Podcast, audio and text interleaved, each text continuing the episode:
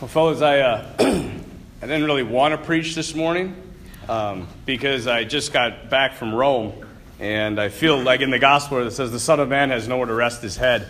For the past three weeks, I've been in New Orleans and Atlanta and Rome and here, and I just, you know, I want to go home. and I'm not sleeping well, but I thought, what a great day to preach. It's St. Francis of Assisi, right? A little poverty, a little discipline. Buck up, be a man. You know? And on this, on this feast, I want to stress something to you. And it's probably something you've never heard from a priest before. And that is, we are not called to imitate the saints. What's up now? we're not called to imitate the saints. What I mean by this is we're, we're, not to, we're not called to live their lives. That's very, very important to understand. You and I are not called to be St. Francis of Assisi. Saint Mother, well, none of us would be a, a woman saint, but I had on my list, and I'm like, that doesn't make any sense. Saint John Paul II, Saint, uh, you know, Bruno, Saint John Chrysostom. We're not, we're called to be Saint, you know, John of New Ulm and Saint Josh, hopefully, of Bismarck, maybe someday. We're called to be our own saints. God, God has this unique call to all of us. And by the way, I don't know. I was kind of thinking about this this morning. I was like, it kind of stink to be and companions. Have you guys ever thought about that? Like, I mean, I'd be happy because I'm a saint, but you know, I was like, hey, man, like we all suffered the martyrdom, right? But anyway, side note. each one of us, you guys, each one of us is called to become a saint, and we, to do this, we need help. And I think the saints are guides. They're not. They're not guides to say like, hey, live exactly like I live. They're guides to show us the immense potential of the human being. I mean, one time I was in a retreat and I felt called, like, I was reading through St. Paul's uh, litany, you know, and I was like, man, I really feel called to it. I was like, what if I was St. Paul? What if I did what he did? And the Lord's like, you can. And I left the chapel. I got so freaked out, you guys. Because when we get called to that kind of potential, that kind of greatness, it is the immensity of the gift that we become afraid of. We're not afraid of our weaknesses. We say we are. Oh, I'm too weak to do this, I'm too weak to do. No, you're afraid of greatness. That's what you're afraid of. That's what I'm afraid of. but we got to live our lives. And we got to do it that the way that the Lord is asking us to live. That's what he says. No one who sets his hand to the plow and looks back is fit, for the kingdom of God. What does a plow do? I mean, now we have John Deere and everything, but back in the day, they stood behind the plow and the plow pulled them. And if they looked back, they couldn't keep their line and they'd make a crooked line. And then one crooked line would make another crooked line, and then they'd be so off course that the whole field would be a mess. So we're looking forward, letting Jesus lead us. and if we don't do that, if we try to lead ourselves, if we look at all the saints and say, oh, I can be like them, I just got to do enough stuff then we get weird. We do. We get weird. And I am, I will vouch, I was a weird seminarian. When I first got to seminary, I'm like, I know how to be holy. I had, oh yeah, 12 step program, baby. I had it down, right? I was, and this is how crazy I was. I was praying every decade of the rosary every day. I was praying the stations of the cross every day.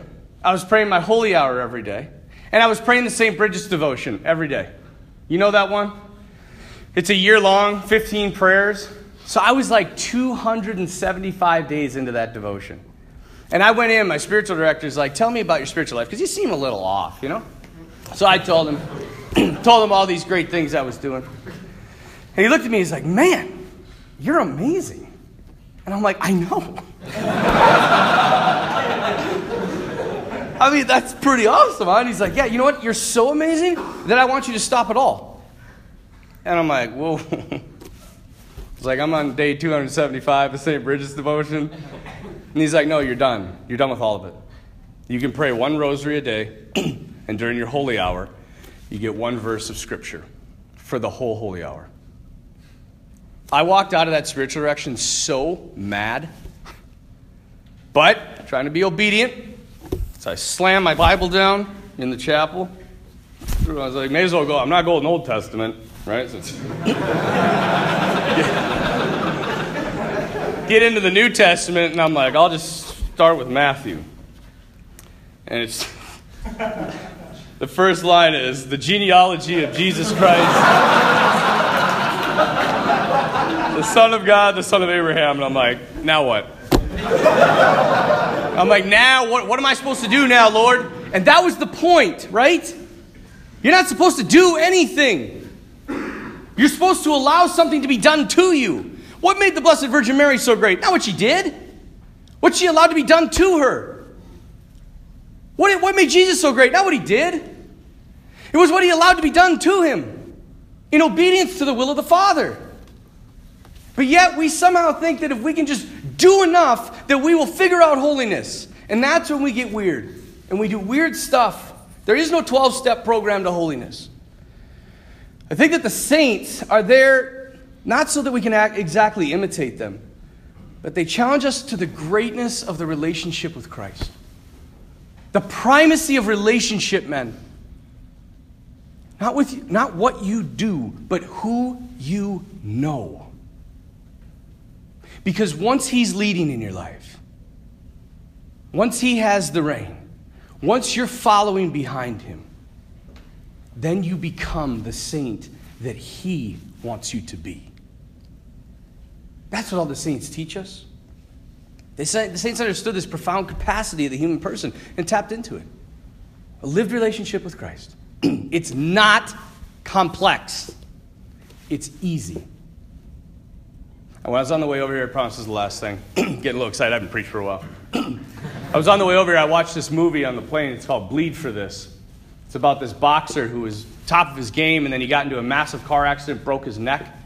Um, and they wanted to fuse it, and he wouldn't allow it because he would never be able to box again. He ends up getting healed, and he comes back and fights a championship bout and wins after bro- a broken neck. It's, it's a phenomenal story. I watched the edited version, so I'm not recommending it because it might be really bad, but the plain version is excellent. And on there, at the end of the movie, he says this. they interview him. It's based on a true story. And they said, What is the one lie that you, you believed that you believed during your recovery? Because there were a lot of things I'm sure that really got you, set you back. And he said, nah, not that easy. And she said, Well, what's not that easy? She said, That's the lie. It's not that easy. He said, It is that easy. It is that easy to be great. And I think you guys, if I could leave you with something today, I would leave you with sanctity. It is that easy be in relationship with the Lord. As Pope Benedict said, one of my favorite quotes, he said, if, if we really let Christ into our lives, we lose nothing. Absolutely nothing of what makes life beautiful and great. It is only in this friendship that the great potential of human existence truly is revealed. In Christ, you are capable of incredible things, man. But do you really want to hear that? Wouldn't it just be easier to go on pretending to be holy by outward appearances rather than profound internal conversion? I leave it the words of Father Pedro Arrupe. It's one of my favorite prayers. He says, Nothing is more practical than finding God, than falling in love in a quite absolute and final way. What you are in love with, what seizes your imagination, will affect everything. It will decide what gets you out of bed in the morning, what you do with your evenings, how you spend your weekends, what you read, who are your friends, what breaks your heart, and what amazes you with joy and gratitude. Fall in love, stay in love, and it will decide everything.